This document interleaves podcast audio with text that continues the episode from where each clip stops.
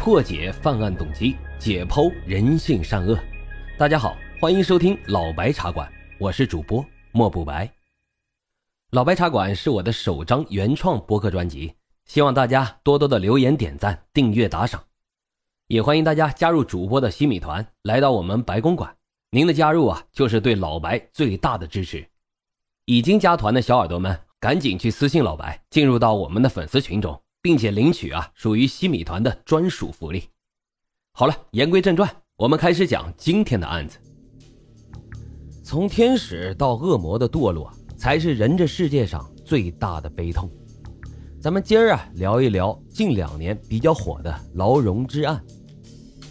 二零一九年十一月二十八日，潜逃了二十年的劳荣枝终于落网。这也将九十年代末期那几起骇人听闻的命案再次拉回了众人的视野。被捕时的劳荣枝已经四十五岁了。今天呀，咱们就来看看这个曾经是一名小学教师的美女杀手到底做了什么伤天害理的事儿。一九七四年，劳荣枝出生于江西九江市石油公司的家属区，他的父亲是一名石油工人，在当时的年代里。这石油工人无疑是一个非常好的身份了，在全国石油大开发的背景之下，这劳荣枝的一家生活的还算可以，并且呢，他在十九岁之前应该还算得上是家里的骄傲。从小就长相漂亮的他，学习成绩那也十分优秀。在初中读完之后，原本继续考高中的他，也幻想着读高中上大学，但是家里的二哥呢，却建议他去读中专。因为当时的中专那不仅毕业早，而且还包分配，能够及时的缓解家里的经济压力。可能很多人啊觉得现在这个中专都是那些考不上高中孩子才去上的，但是对于当时的那个时代环境来说，中专那可是一个十分火热的去处啊。此前听到一些老师讲，他考了全县前几名才能去中专读书，没考好的才去读高中。所以啊，能够读一所中专，当时来说是一件十分让人羡慕的事情。起先的劳荣枝呢，他并不想走这样的道路，因为他还是有一个大学梦的。但是在家人的多次劝服之下，劳荣枝啊，终于决定去读中专了。一九九二年，劳荣枝从九江师范学院幼师专业毕业，此后分配到了九江石油分公司子弟学校上班。成为了一名名副其实的小学语文老师，在父母和邻居的眼中，劳荣枝的工作无疑是让人羡慕的。当然了，到了今天，这教师这份职业还是让很多人倾慕的，在当时的年代里，那更是如此。但这一切对于劳荣枝本人来说，其实他并不乐意，因为这份工作和他向往的生活存在很大的差距，尤其是在多次和高层次人员接触之后啊。他深觉这份工作的无味，他想要走出去，离开这里，逃离这里，尤其是家庭的负担。在任教大约一年后，十九岁的劳荣枝选择了离开学校，另谋出路。这在当时啊，大多数人的眼里，无疑是一种疯狂的举动，因为这相当于自毁了前程啊。身边的人呢，自然对他投来了异样的目光。但是对于劳荣枝本人来说，这无疑是一种解脱。但这次辞职让他也没有想到自己会成为背负人命的女魔头。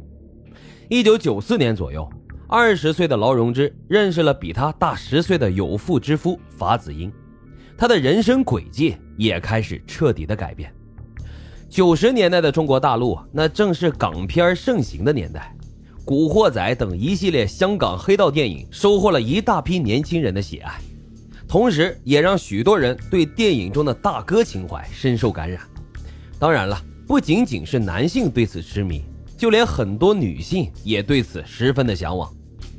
而劳荣枝本人呢，也是一位资深的电影迷，在港片的影响之下，他深觉那种混社会的小混混都应该是电影中那样忠肝义胆、为兄弟两肋插刀的英雄角色，而这也是一个男人应该做到的。当时的法子英也正是凭借了这一点，俘获了劳荣枝的芳心。法子英祖籍河南，家住在煤矿区，家境啊还是比较富裕的。他的父母呢有四个儿子，三个女儿，法子英排行老七，因此啊有法老七的别号。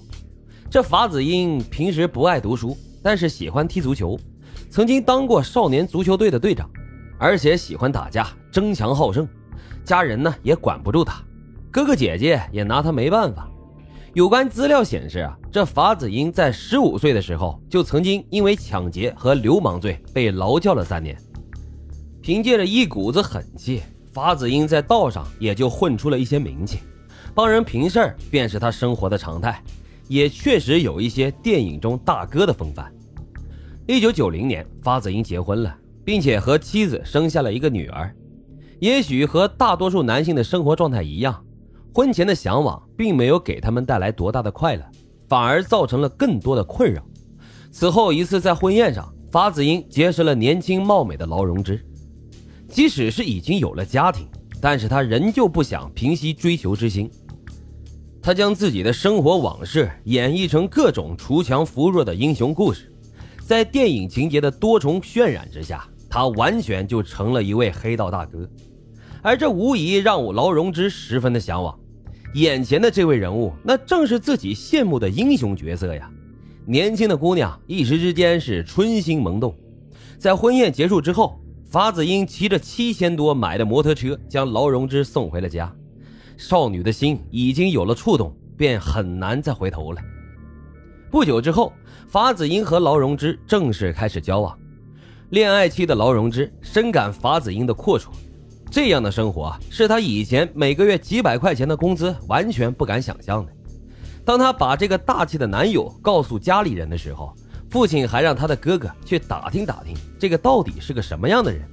但是他的哥哥呢，并没有去。也正是这点的疏忽，让劳荣枝之后走上了一条不归之路。